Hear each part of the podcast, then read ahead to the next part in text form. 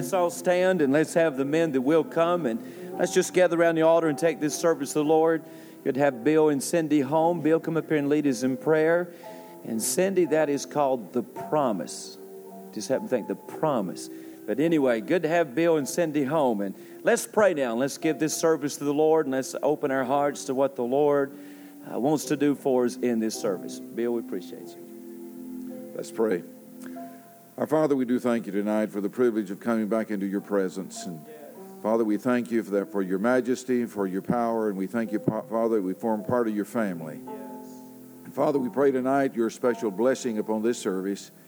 Lord, that you'll anoint the ones who sing, the ones who uh, serve in this service tonight. Father, just anoint them and use them, and especially in the preaching of your word, Lord, that you'll anoint your servant tonight.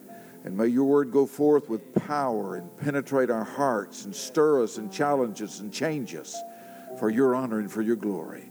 Bless in every part of the service. Father, we pray for those who are in need tonight spiritual need and physical need. And uh, Lord, uh, for the healing of their bodies, if that be the case, Lord, we pray that you'll just uh, do a great work in, in the hearts and lives of your people tonight because we ask it in Jesus' name. Amen. The,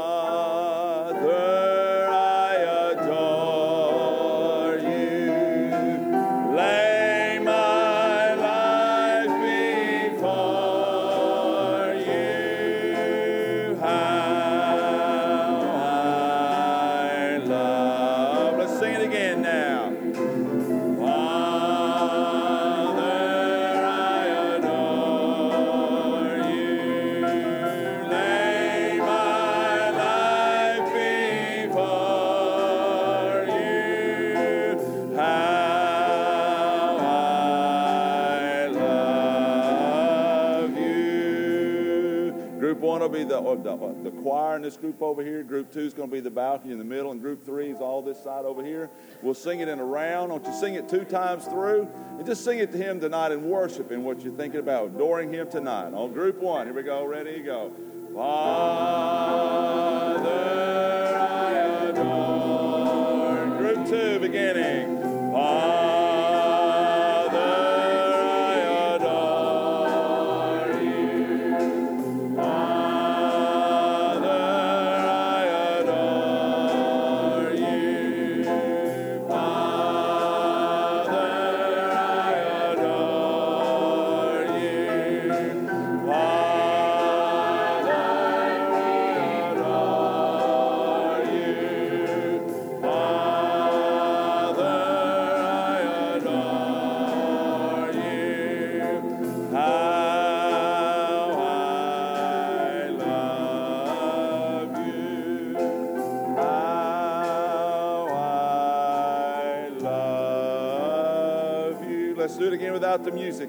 this group over here.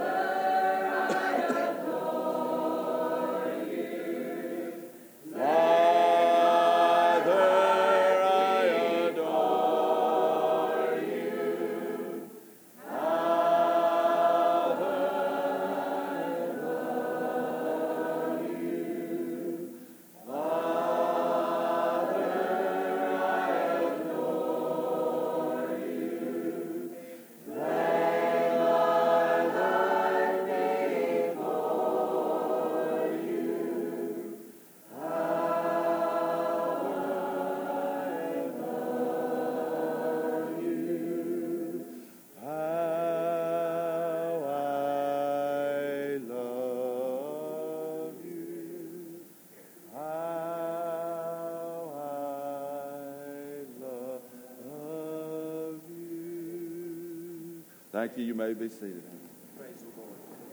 Let's let our Awana leaders come forward to present our Awana awards tonight.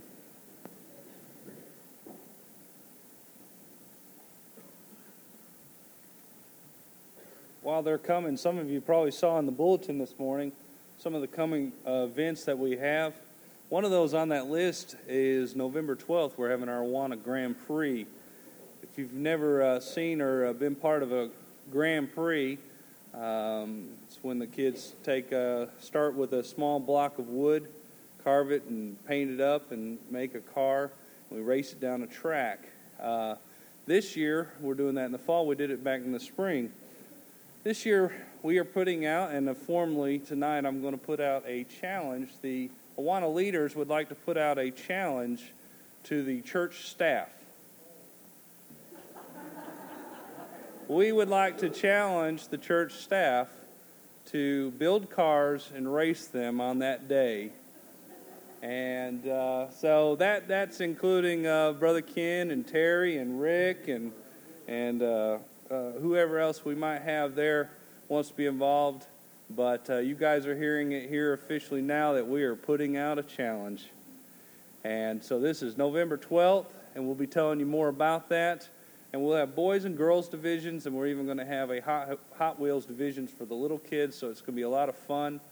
Um, but we are putting out a challenge to the church staff this year, and we want to see um, what they can do.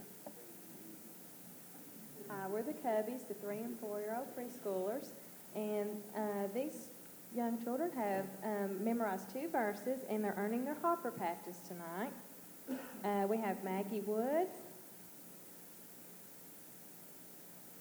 Caitlin Allen.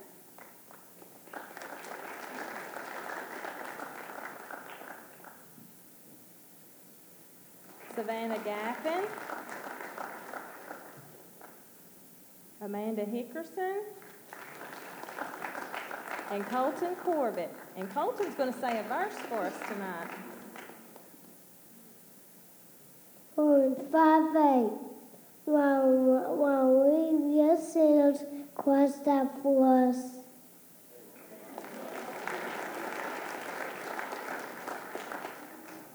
This is Gavin Wiley. He's one of our first graders. He's earning a hiker patch. He learned 10 verses and attended Sunday, Sunday school twice, and he has a verse.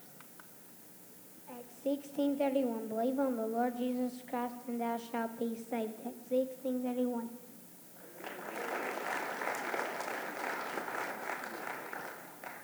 Polly Thompson. She attended uh, three church services and did 22 Bible verses.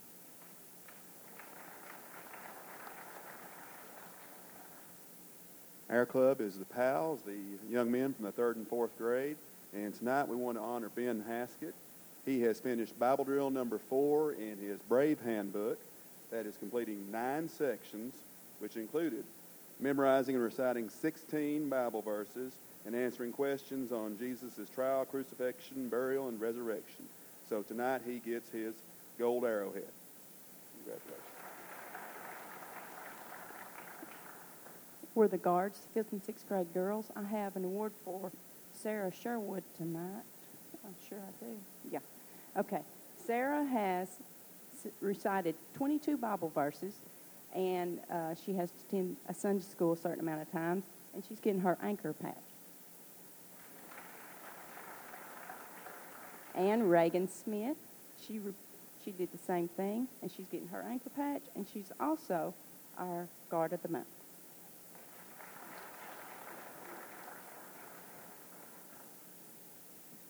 We are the pioneers, the uh, fifth and sixth grade boys. We have four young men here to recognize tonight.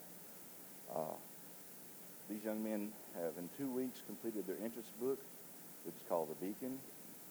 Uh, this consists of consistent club attendance, learning and reciting the motto, nine Bible verses and references, 23 definitions, uh, the Awana theme song, and place the American flag and place the Awana flag. So I'd like to recognize all these boys for a great effort tonight.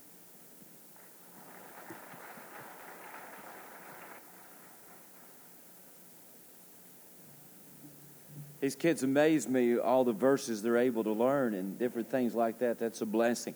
And I'll take the challenge. Listen, man, just get me the specs. I thought about when uh, when I pastored in, in Wilkesboro, North Carolina. Uh, some of the uh, folks that worked for Junior Johnson, they went to the church, body man, different things, and and I hung around the garage there quite a bit. I believe I can get call Junior, and he'll give me some wind tunnel testing time, a few things like that. So I take the challenge. Just just let me know. We'll take care of it. Let's let our ushers come forward to receive our offering and encourage you to be faithful in your giving tonight. Let's pray. Father, we thank you for uh, the Awana. We thank you for our Awana leaders.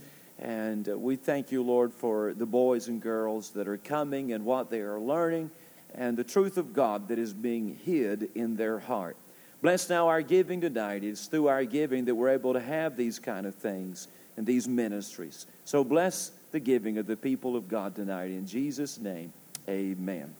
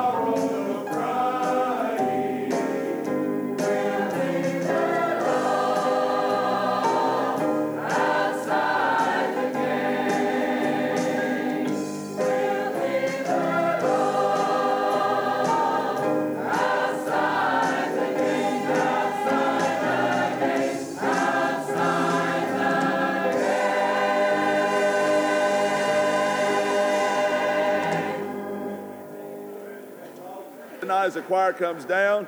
You shake hands. We've got visitors with us tonight. I want you to get out. Make everyone welcome. Make sure you shake the hand of the choir members that come by. Let them know you appreciate what they're doing.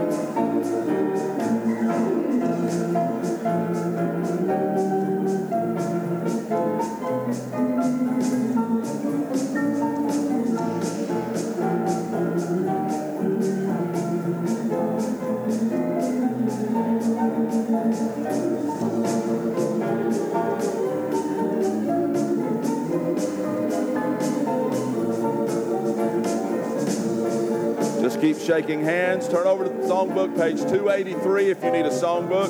283. Just keep shaking hands. We'll be ready to go. Another verse, 283.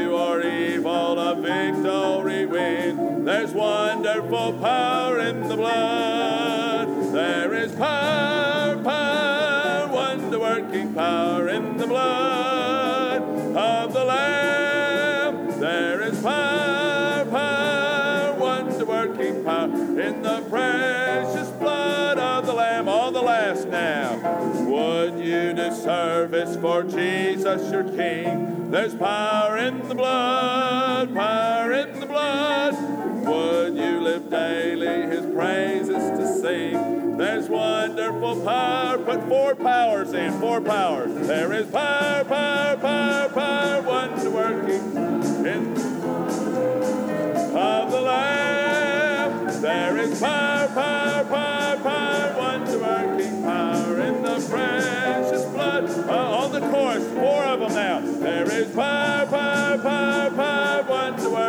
of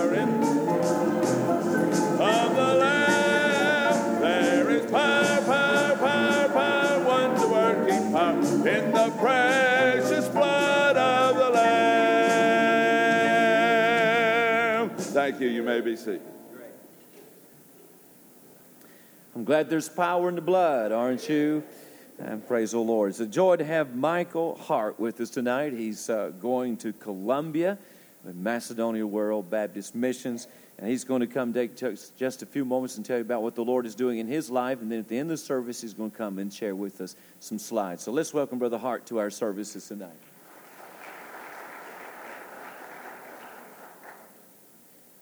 Yes, I want to thank everyone here, and I want to thank your pastor for allowing me to come here tonight.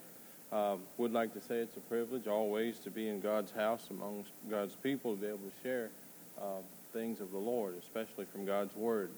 Uh, I want to tell you a little bit about myself. I'm a native of this particular area. I was born here, born in Erlanger Hospital, but was raised in Hixson, Tennessee, the area of uh, Middle Valley. I was uh, in a different denomination whenever I got saved as a young boy at the age of seven, and then I got away from the Lord as a teenager, got into some awful bad things. But the Lord brought me out of that. You might say He whipped me out of it. and He did. He really did. But I'm glad He did because, you know, He uh, taught me a lot of good lessons there and uh, things I'll never forget. But God's grace is good, isn't it? You know, one day whenever I was 21 years old, I passed the cemetery and God spoke to my heart. He said, you know, I could have took your life a long time ago.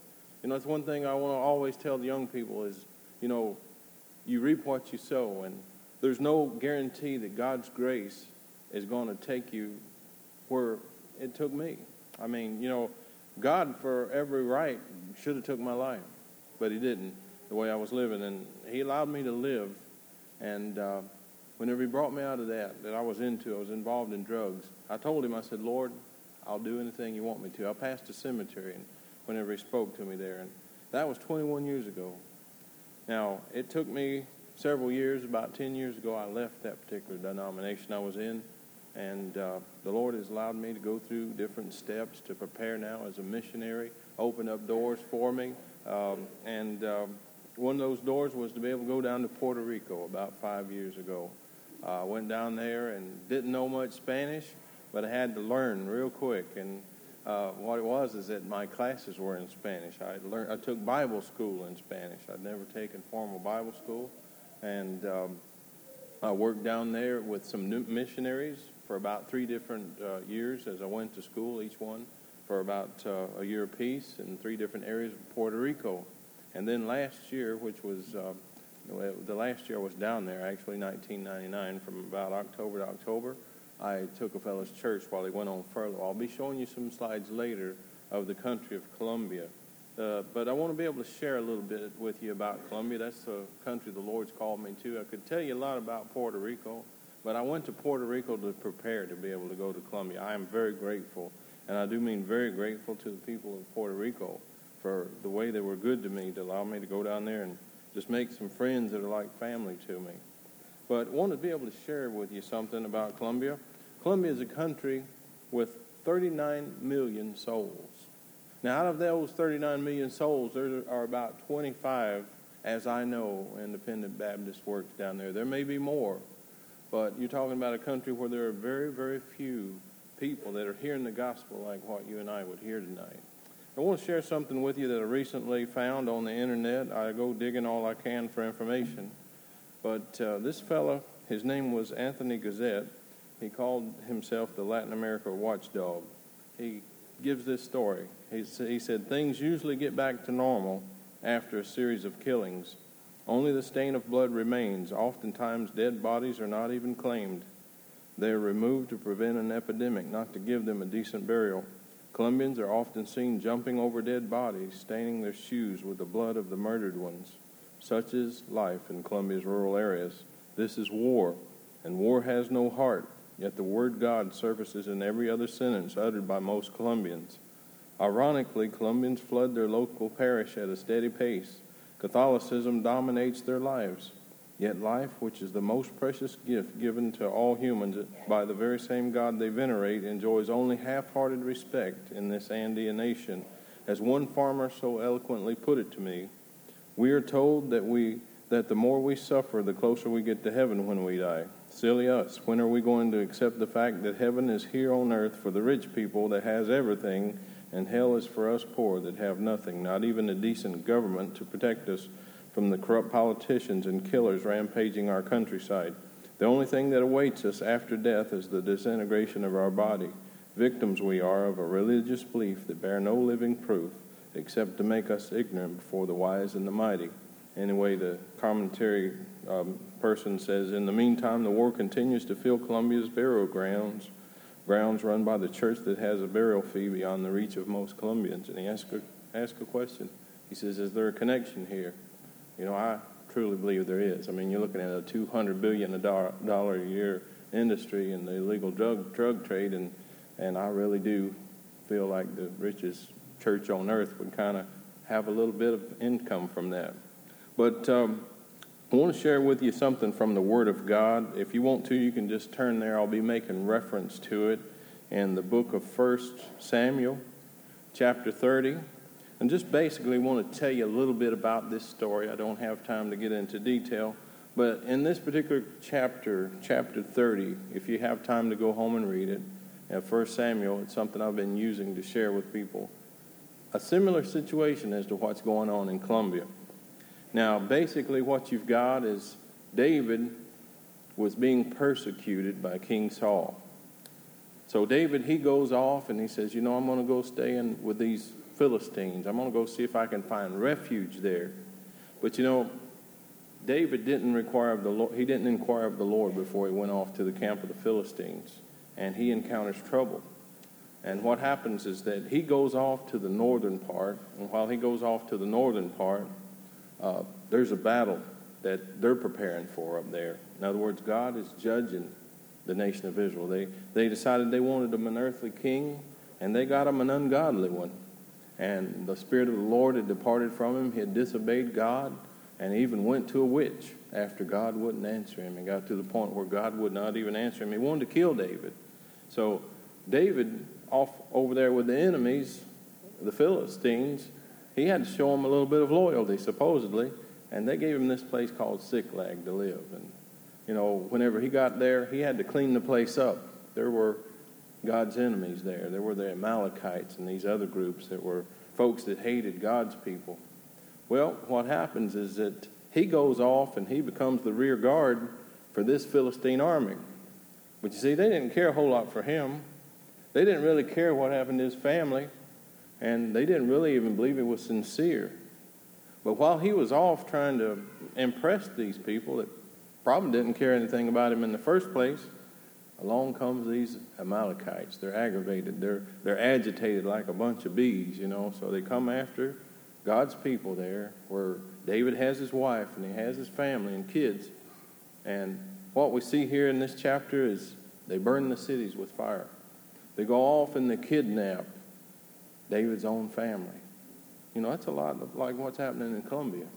And then what happens is that they weep whenever they see the city that's burning, the smoke that's coming up from it, knowing that their family's gone, been kidnapped. They just start crying. And it says here in this chapter that they cry until they cannot cry anymore. And you know, that's exactly the kind of pain that Colombia's going through right now. I wish I could tell you it was pretty. I really do. I, I wish I could say, hey, everything's just fine down there. I would be lying. But here in this story with David, we find out what he did is that David knew the way to get hold of God. And you see, he called on a priest, and the priest called on God, and he gave an answer. And the Lord delivered. They recovered from that. They found out where the enemy's camp was and they recovered the spoils. Had a good ending to the story. And one good thing it says here about David, in uh, verse 6, it says, But David encouraged himself in the Lord his God. And you know, whenever you don't have anywhere to go, whenever things look hopeless, you've still got God. And one thing I want to share with you as long as there is God, there is hope. As long as there is God, there is hope. And David knew that. And that's what we see in our story. And it's sad that in Colombia, they can call on their priests, they can call on their statues, they can call on their pagan deities, they may name them saint somebody. But you know what? They're not going to answer them. They're not going to tell them the right way to go. They're not going to tell them how to get out of that situation they're in. But if someone will go there, share the gospel with them. Somebody can get a hold of God for them. If churches can pray for them, and somebody, other people, not just me, will get the burden and want to go. People want to send missionaries there. Say, well, you know, I will get involved. Whenever people get a hold of God, He's going to bring the enemies down. He can do that. And that's what I want you to do. Just in this story, there were people that they were, they were too weak to go out to the battle at first. It says they stayed with the stuff. At the end, they were dividing the spoils because they had the heart in the right place. Now, God may, may not call you to go to Colombia, but He does call you to be sold out to Him.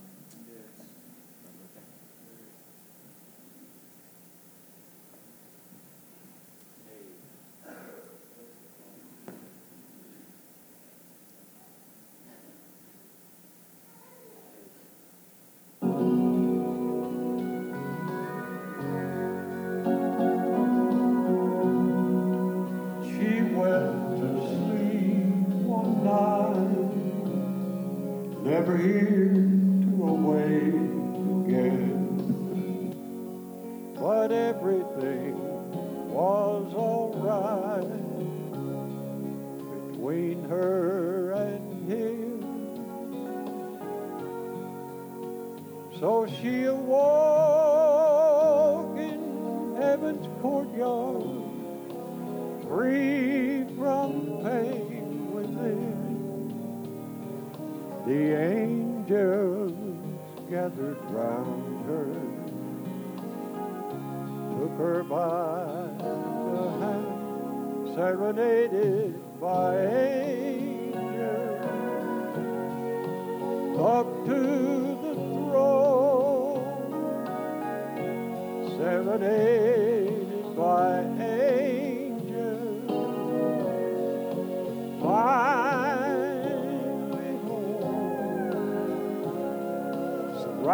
by praises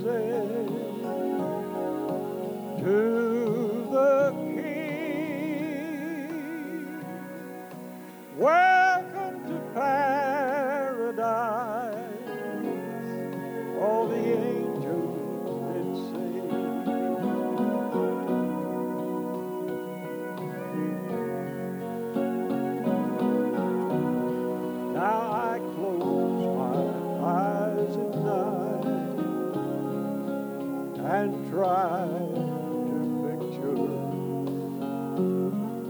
that city of brilliant light that's waiting for me.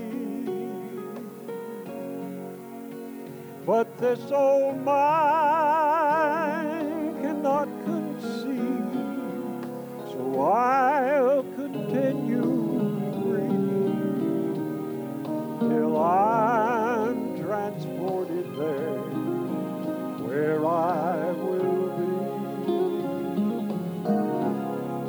serenaded by angels up to the throne serenaded by angels, finally home, surrounded by praises to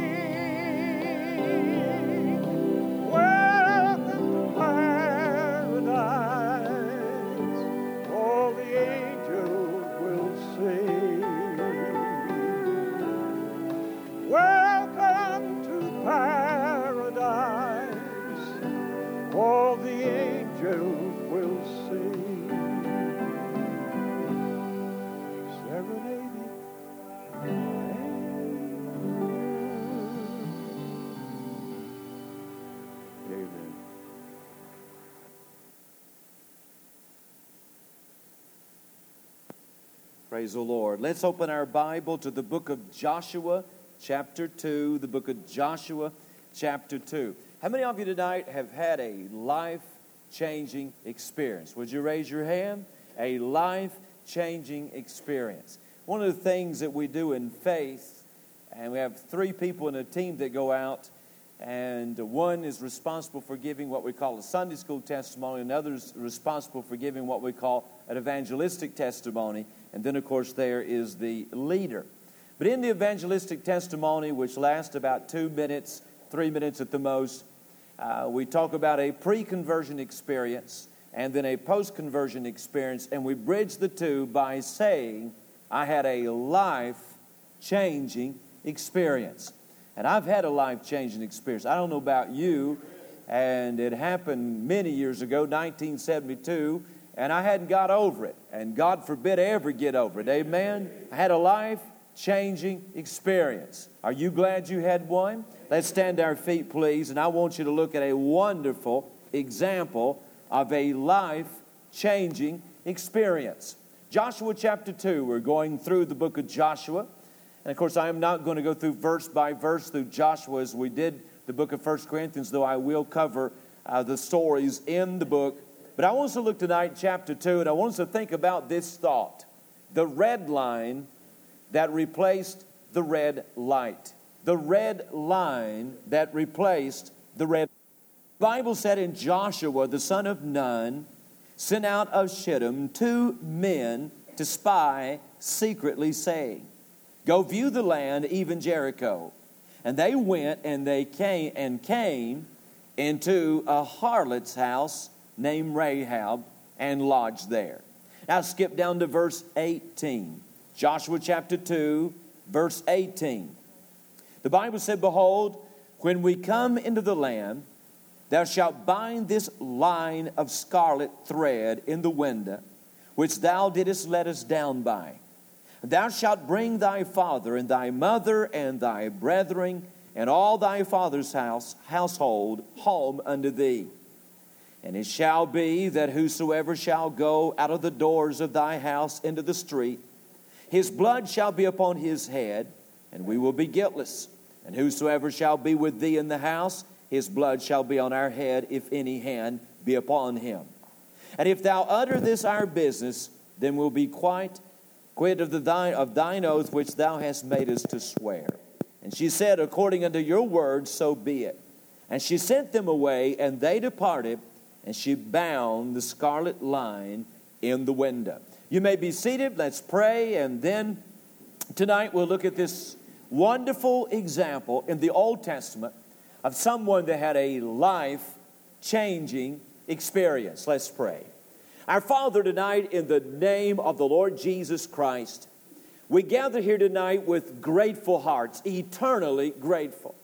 Father, there's a tendency to forget where you found us, and there's a tendency on our part to forget what we were when you came to us. But, dear Lord Jesus, we ask you tonight to once again remind us of where you have brought us from and what you did in our life when you saved us by your grace. And God, don't ever, ever let us get over the transforming power of Jesus Christ that has been experienced in our life as a believer. We thank you and we bless your name for what you have done for us. Now, make this example in the Old Testament, this wonderful illustration, fresh to our hearts, and remind us tonight of what you have done for us and how you have changed our lives. For it is in the name of Jesus Christ we pray and ask these things. Amen. I'm sure tonight that everyone in this room is very familiar with the name of John Newton. He wrote so many songs. Of course, we're familiar with this song, Amazing Grace, one of my favorite songs. Nobody ever sings it, and I, maybe some of you don't even know, but he wrote a great hymn called How Tedious and Tasteless the Hours When Jesus No Longer I See. But he wrote so many wonderful songs. But I think of the life of John Newton. He lost his mother at the age of seven. He went to sea at the age of 11, eventually sailing to Africa. And he said, When I went to Africa, I went to Africa that I might be free to sin to my heart. And that John Newton did. He was a deserter from the Navy and flogged until the blood ran down his back. He became involved in the atrocities of the African slave trade, and he even went so low that he became a slave to a slave. He became a slave to a slave woman who made him depend for his food upon the crust that she tossed under her table. But on March the 10th, 1748, on board a ship that was about to founder at sea, he cried out to God for mercy. And that night, God's amazing grace saved the soul of John Newton. And in a little town called Olney, England, just behind the Olney Parish Church, there is the grave and the marker on the grave of John Newton. And the epitaph on the marker reads like this John Newton Clerk, once an infidel and libertine, a servant of slaves in Africa, was by the rich mercy of our Lord and Savior Jesus Christ preserved, restored, pardoned, and appointed to preach the faith that he had long labored to destroy. No wonder John Newton was able to sing or say, Amazing grace, how sweet the sound that saved a wretch like me. But the simple truth is tonight, many of us in this room can testify to God's amazing grace.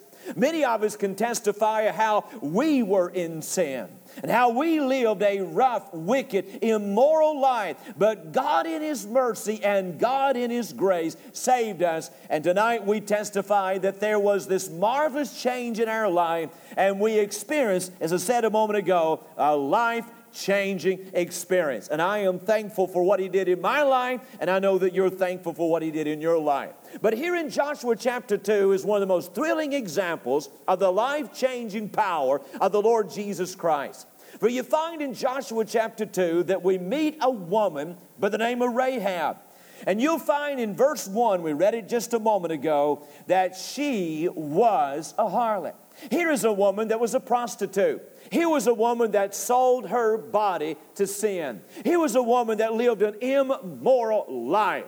But yet, when you think about Rahab the harlot, you find her in some most unique positions in the New Testament. We meet her as a harlot and a prostitute in Joshua 2. But when you go to Hebrews chapter 11, in that great hall of faith, you'll find in Hebrews chapter 11 that she's listed there as a model of faith. And you'll find that she's listed there as a model and an example to every one of us. You'll also find in James chapter 2 that she's also listed as a model of someone of genuine faith, of the evidence of someone being saved. And there she is used as a model of genuine.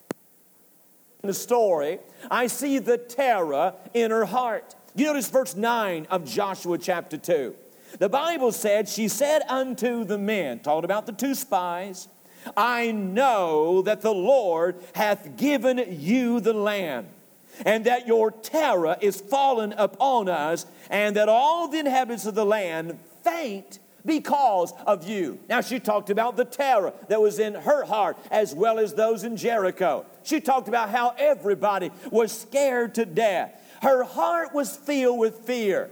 You see, she realized, like many in the city, that doom was just around the corner. They knew the Israelites were on the other side of Jordan, and they knew their objective. And they knew that they would be defeated. You might say she knew that judgment was coming. And when she came to an understanding of her doom, and when she came to an understanding of the nearing wrath of her enemy, she was terrified. There was a fear in her heart about what tomorrow held, and there was a fear in her heart about the future. Now, some of you tonight may remember when the Spirit of God began to deal with you. And you may, may remember how the Spirit of God began that work in your heart to bring you to Jesus Christ. He brought you to an understanding. In fact, verse 9, I find it interesting. She said, I know. She had come to an understanding of something. She'd come to an understanding of the danger she was in. She came to an understanding of her condition as it related to the children of Israel and the condition that she was facing. She knew that. And you remember when the Spirit of God brought you to an understanding? And the Spirit of God brought you to the point where you realized your own condition and you realized your own fate. I remember that Sunday morning back in 1972. And I can honestly say this this morning. That was the first time in my life on that Sunday morning when I ever really understood that if I died, I'd go to hell. But that Sunday morning, I knew. And when the invitation was given, I knew I was lost and I knew that I was a sinner, and I knew that if I died, I'd go to hell, and I knew that the judgment of God was in my future if I didn't do anything about it and do something about it. There was that convicting work of God, the fear that it brought in our heart. Some of you remember it when you worried about going to hell and you were afraid you were going to die and go to hell. You remember as a kid and you couldn't sleep at night because of the fear of what the future held. What am I talking about? I'm talking about that convicting work of God that brings us to an understanding of our need. It's a lot like Uncle Buddy Robinson. Uncle Buddy, that old Nazarene preacher, he said he went to hear this Methodist preacher preach. He said he preached on heaven until he wanted to go there. And then he preached on hell, and Uncle Buddy said, I thought I was going there. And you can remember when the Spirit of God came to you, and the Spirit of God brought you to that understanding. And it might have been you thought you were going to hell. I've heard people testify before. I knew if I didn't come that Sunday morning, if I didn't go down that Sunday morning, I would have died and went to hell. What is that? It's the convicting work of God that brings us to Jesus Christ. You remember? Do you remember the convicting work of God that brought you to Christ? There was the terror in her heart. I think about a story I read about G. Campbell Morgan. He told the story about a meeting they was holding and about a man that he invited to the inquiry room. They would take him back to a little room, and there's where they would deal with him. They called them called it the inquiry room. And he said to the man, and he invited the man back, and the man said to Morgan, he said, Can I be saved without going in there? And G. Campbell Morgan said that when a man begins to ask such a question, he said there's only one way to deal with him. He said, I looked at him and said, No, I don't think you can. And the fellow said, Why? Is salvation in the inquiry room? And G. Campbell Morgan said, No, it's in God. But as long as you sit here and want to dictate terms to God, you are proving that you have not got to the end of yourself, and God cannot save you until you get to the end of yourself. And the man looked at him and said, If I can't be saved without going in that room, I'll go to hell. And he left the service. On the final night of that meeting, before the invitation was given, that same man came down the aisle and told G. Campbell Morgan he wanted to be saved. And G. Campbell Morgan looked at him and said, I thought you said you wanted to go to hell. And he said, Preacher Morgan, I've been in hell all week long. That's what I'm talking about conviction. Here was a woman with fear in her heart fear about the future, fear of the coming doom, fear of the coming destruction. You see, there is always that work of God to bring us to a point where we realize we are lost and realize that if we died in our sins, we'd go to hell. The fear that it puts into our heart. But you see something else about this convicting work. Not only do you see the terror in her heart, but notice in verse 10 and 11 the testimony she heard. There was a fear that filled her heart. She was afraid she would be among those doomed in the days to come. And she didn't want to die. She didn't want to face the destruction that was coming. She was terrified. But there was a reason why. Notice verse 10, and I find this interesting. In verse 10, she said, For we have heard how the Lord dried up the water of the Red Sea for you when ye came out of Egypt, and when ye when what ye did under the kings of the Amorites that were on the other side of Jordan. Sihon and Og, with whom ye utterly destroyed. And as soon as we had heard these things, our hearts did melt, neither did there remain any more courage in any man because of you, for the Lord your God he is God in heaven above and in earth beneath. Now look at it again. Now I want you to notice something interesting here. I want you to notice the emphasis that she puts upon the children of Israel and the two spies. She said in verse 10, For we have heard how the Lord dried up the water of the Red Sea for you when ye came out of Egypt and what ye did unto the two kings of the Amorites that were on the other side Jordan, Sihon and Og, whom ye utterly destroy. And as soon as we had heard these things, our hearts did melt, neither did there remain any more courage in any man because of you. For the Lord your God, He is God in heaven above and in earth beneath. Now, why is it this woman now is under conviction? Why is it now she is coming to God? What is it that has brought her to understand? She said, I know. What is it that has brought her to an understanding that she is doomed? What is it that has brought her to an understanding she needs deliverance? I'll tell you what it was. One of the things you find in verse 10 and 11 is that God had used the testimony of the people of God and the power of God they were experiencing in their life. There was something wonderful going on in the lives of the people of God. There was something miraculous going on in the lives of the people of God. And she heard about it.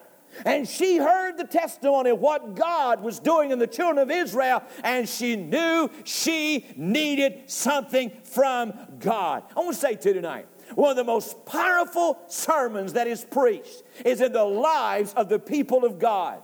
One of the most powerful sermons that is preached out here in the world is in the lives of the people of God. I think about this dead day in which we live. Now, I'm a Baptist, you know that. I'm a Baptist from top of my head to the sole of my feet. But I think about people come to church on Sunday morning, and they come to church, and it is as dead as peckerwood. And you know what peckerwood is that's an old dead tree stump out somewhere. But they come to services on Sunday morning, and church is as dead as peckerwood. There is joy in the singing. There's no life in the services. There's no fire in the preaching. And people sit like Elijah, the wooden Indian, with an expression on their faces that would make you think they were winged on pickle juice rather than Enfamil. And you wonder why the world is not moved. I'm going to tell you what this world needs. It needs to see God on a place and it needs to see God in a place. We're not going to bring people to God through good music. We're not going to bring people to God through nice buildings. The only way you'll bring people to God is when this world sees God in our lives and God doing something in our lives.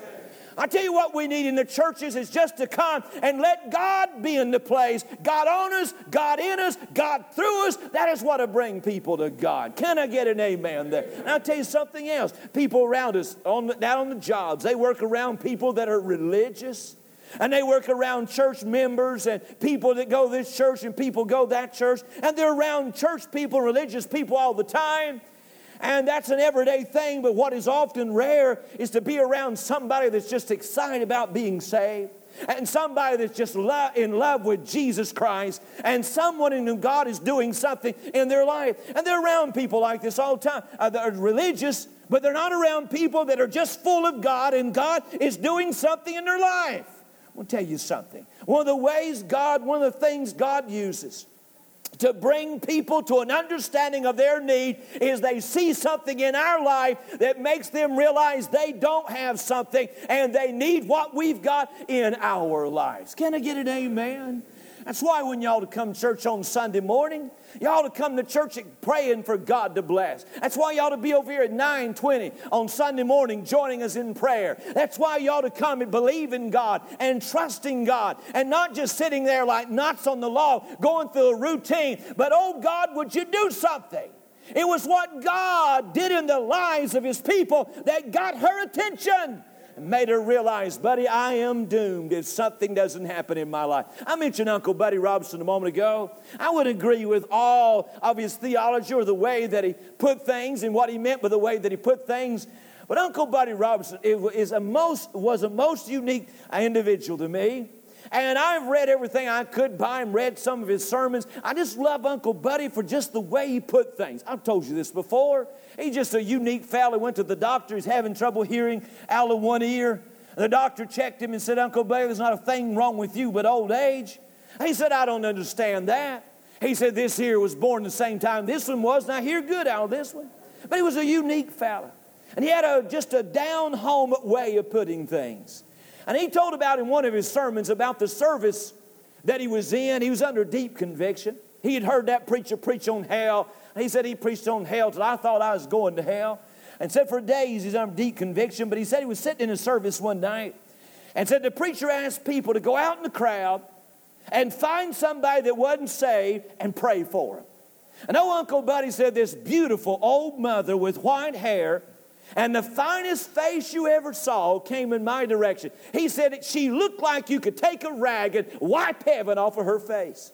He said she went down before me on her knees and said she put my hands upon my bare knees where they were sticking through my dirty overalls, and she prayed for me as loud as she could. He said as she was praying, the devil said, If you don't give her a cussing, she'll never quit. But said, he, see, he said, seemed the Lord said, Don't you cuss this woman. She's praying for your lost soul. And he said, Then the devil seemed to say to me, If you don't get up and run, they're going to get you. Old Uncle Buddy said, But beloved, God came on the scene. He said, I tried to get up, but I could not get off the bench. He said, It seemed as though I were glued to it while the devil hissed in my face. But he said, That beautiful mother prayed louder and she prayed louder and said she finally began to shout. Said she got up off her knees and she commenced to beat me on the head until I thought it was going to sink through the ground into the pit. Said that old mother shouted as long as she wanted to, and said when she finally arose, she said she looked like she's half glorified. No, Uncle Buddy, it was in that service that he got saved. I'm telling you, when this old world sees some folks that look like they're half glorified and sees something in our life where they could take a rag and wipe heaven off our face, then it'll convince this old world that what we have got is real and what we have is what they need. I'm talking about the testimony of people that God is doing something in their life. That's why here when we come. I don't want to be an old dead formal cemetery. Oh no, if you like all that uh, high strung stuff and people sitting around with their eyebrows raised in some heavenly tones, then head on out to the funeral chapel, the cemetery somewhere. I come to church, I want to meet God. And I want God to be in the presence of our gathering here. Why?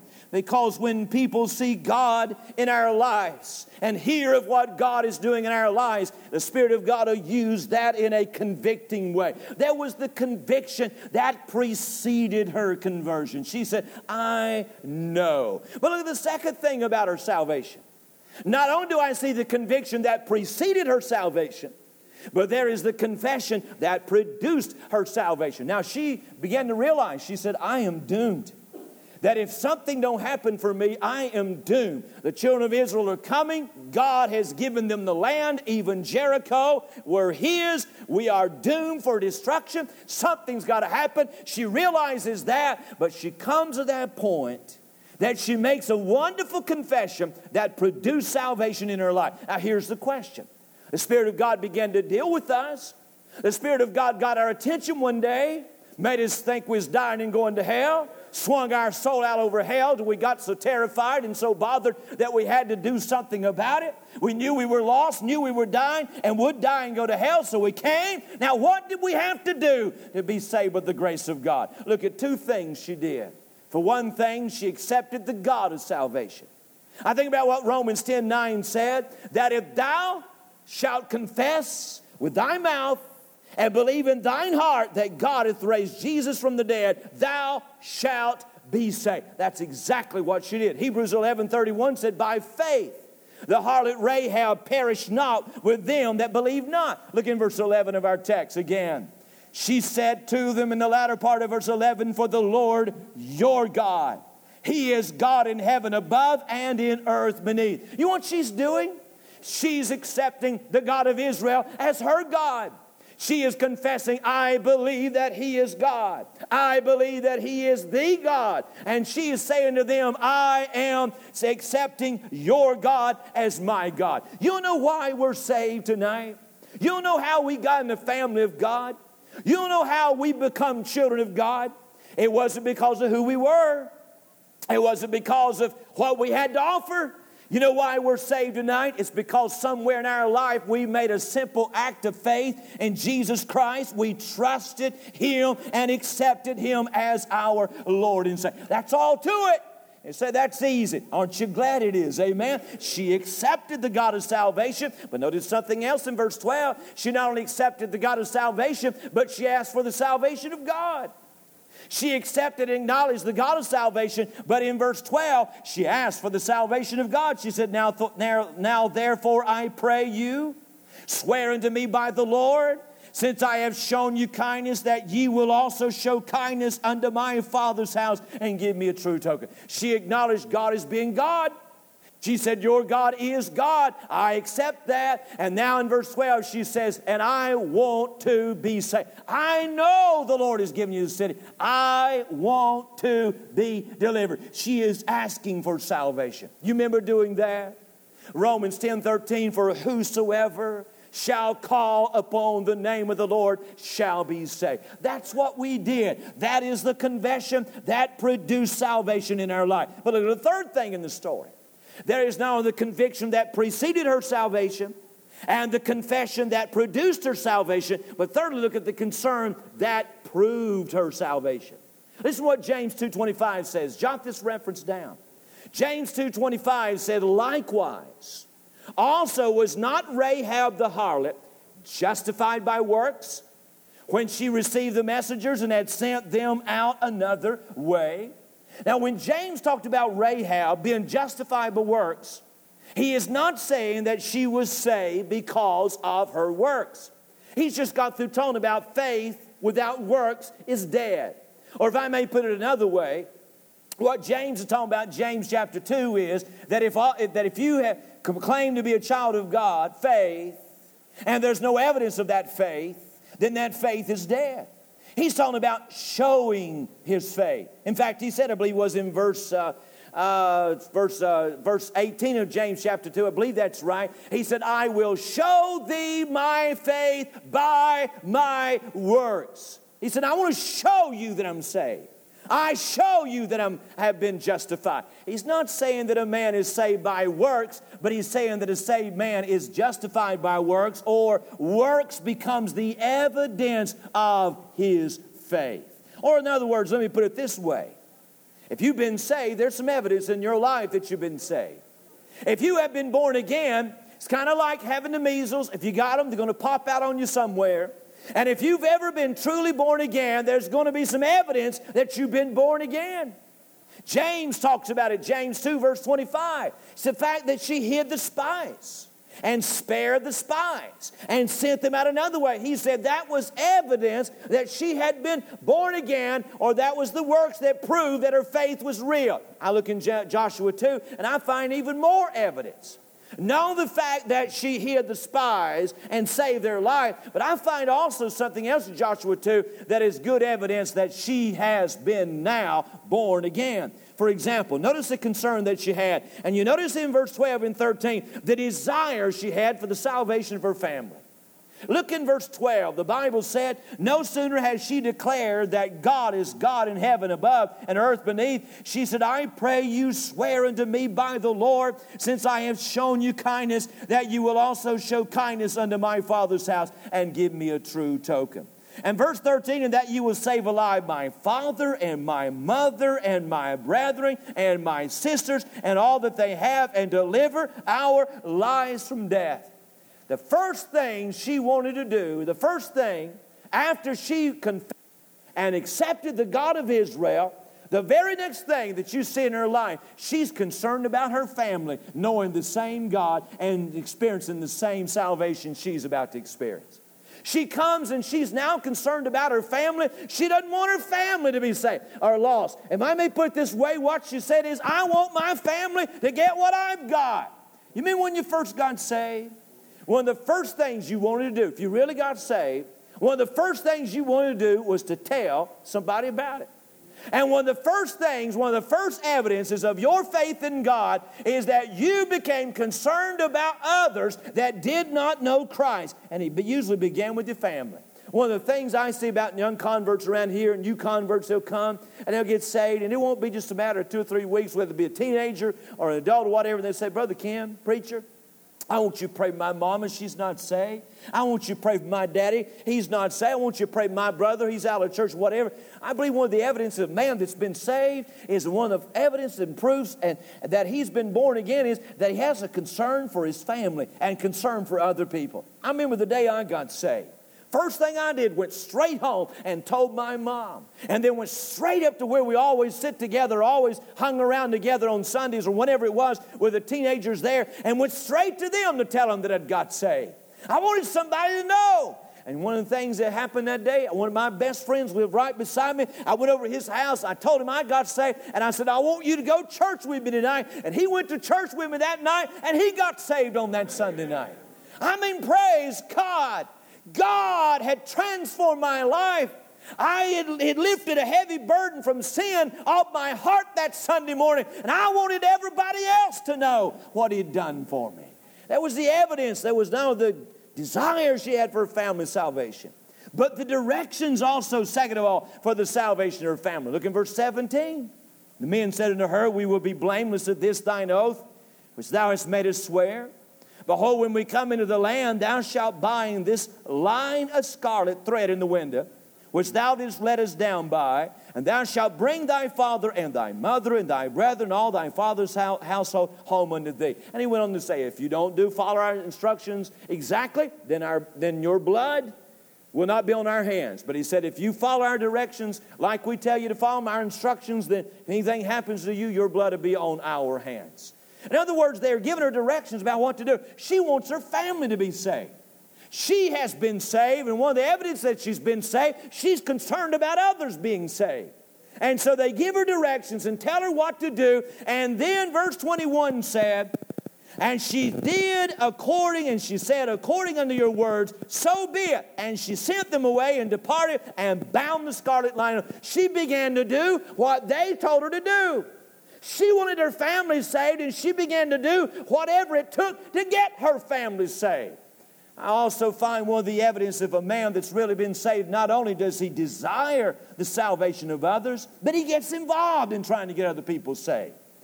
And you've, you've seen it. People get saved, and not only want people to get saved, but they begin trying to invite them to church calling them, going by and seeing them, and trying to get them to come, praying for their salvation, and witnessing to them, and sending them tracts and what they get involved.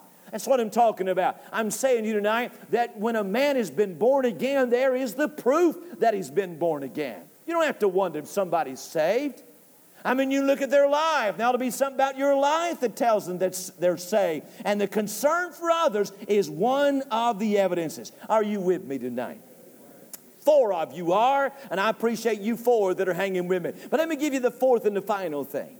You not only see the conviction that preceded her salvation, and the confession that produced her salvation, and the concern that proved her salvation, but I want you to look at the last thing, and I can't close without just saying a word about this, and that was the cord that pictured her salvation. You see, you'll notice in verse 18 and verse 15, 18, and 21, it talks about a particular object that was to be involved in her deliverance as well as her family's deliverance when judgment came on Jericho.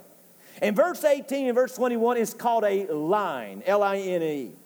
In verse 18, it's called a thread. Now, he's talking about hanging a line out the window or hanging a thread out the window. Now, when you think of a thread, don't think of a thread as we think of. Verse 15, it is called a cord. That'll really give you the idea. Or we would say today, a rope out the window. They said to her in verse 18 and verse 21, as well as verse 15, We want you to hang a scarlet rope out the window. Now, I want to just say a word about this scarlet rope because this scarlet rope is a picture of salvation. I've talked about the conviction that preceded our salvation, how God brought us to an understanding of our need, and the things that God uses to bring us to an understanding of our need. And the confession, that simple act of faith in Christ, just acknowledge Him as Savior and Lord, is all that it takes to be saved. And the evidence of that being the concern that we have. But here is a picture that God gave. In fact, you see the word line there? The word line in the Hebrew language was a metonymy. And a metonymy was when something pertaining to a subject is put in the place of that subject itself. In other words, when they told her to hang a line out the window, that line was to speak of something else. It was to be a token. She'd asked for a token, so they gave her a token, and they said, Here's something's going to go out the window, but really it's going to go out the window in place of something else, or it's going to stand for something else. Now, what did that red rope stand for? Well, first of all, it stood for the way of salvation.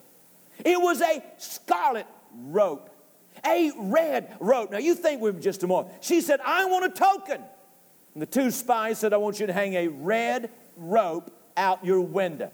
And whenever we come, and whenever God gives us a city in our hand, when we see that red rope, we'll spare everyone in that house. Now, why did they think of a red rope? Why did these men think of a red rope? I don't know, but can I give you my opinion? I think the first thing they thought of was the Passover night in Egypt. When God said to them, When I see the blood, I'll pass over you. Now, this is my opinion. I can't prove this, and so don't take this as gospel. But I believe that that red rope or scarlet line was rope dipped and dyed in blood. And they said, Hang this red rope out the window because that red rope will mean salvation to your house. It'll mean deliverance to you when the judgment comes. I want you to understand something tonight. It is by faith that we come to Christ. But the basis of our faith is this that Jesus Christ, God's Son, gave himself and shed his blood that we may have life. What can wash away my sins? Nothing but the blood of Jesus. What can make me whole again? Nothing but the blood. The way of salvation is through the blood. But it not only spoke of the way of salvation, but it also spoke about the work of salvation. And we'll get to it on down the road. But she hung that rope out the window, a red rope out the window. And whenever the city of Jericho fell, in my opinion, there was one little house standing on the wall that didn't fall. The walls fell flat, the Bible said. But I think there was one little house still standing when the walls fell down. And it was a house on the side of the wall with a red rope hanging out of it. In other words, when judgment came, she was spared from judgment because of that red rope. I want you to know something. The way of salvation is through the blood. But as Romans 5 9 said, being justified by his blood, we shall be saved from wrath through him. Look at me tonight. Look at me. Think about me any way you want to. Think of me any way you want to. But I want you to listen to me. I will not go to hell. I am not fearing hell. I'm not fearing the eternal lake of fire. I am not fearing the judgment of God. You'll know why? I've been justified by His blood. And because I've been justified by His blood, I have been delivered from the wrath to come. In other words, there's a scarlet line hanging in my soul tonight. You see, salvation, the work of salvation saves you from the wrath to come. You see the word line there? Literally, the word means hope. They said to her, Now, this is what we want you to do. We want you to hang this out the window, but you're going to hang a rope out the window, but it's really, it's going to be a rope, but really, it's going to stand for something else. In other words, they said to her, Hang this out because this is your hope. This is your only hope you don't have the rope hanging out, then your blood will not be on our hands. Your only hope when doom comes and your only hope when judgment comes is the red rope hanging out there. And can I pardon me for just maybe stretching the story a little bit? But I can see her rolling a rope out singing, My hope is built on nothing less than Jesus' blood and righteousness. Are you listening to me? I'm glad one day God brought me to an understanding of my need. And I cried out to Him and said, You are God, and I accept you as Lord. And He made me His child. And the evidence is there. And it's all based upon what Jesus Christ did for me. In other words, He was a lady that traded a red light for a red line. And the result is always the same. It is the story of the trans transforming power of the gospel. Aren't you glad? Let's stand our feet, please. What a wonderful story that you have in Rahab. A lady that went from the house of shame to the hall of fame. A lady that replaced a red light with a red line. A lady that was the off scour of the city, but she became an ancestor of the God man. A lady that whose life was immoral but one day became and become and he is an example to every one of us in this room tonight. That's the transforming grace of God. I look around this room tonight, and many of you are blessing. And I see you sing and bless people's hearts. I see you work with kids, and I see you work here. And I see how God blesses your life and uses you. But I remember what you were when you got saved. I remember how messed up you were and how how you had lived, but here you are today serving God and touching lives. What made the difference? It's Jesus Christ and the transforming power of the gospel. There may be someone here tonight in this service that doesn't know Jesus Christ. And maybe you're tonight and you say, Oh, Brother Ken, do you really, or do you really mean that Christ would do for me what he did for that harlot in Joshua 2? Oh, absolutely, absolutely, yes. And he changed her and transformed her. He can transform you tonight.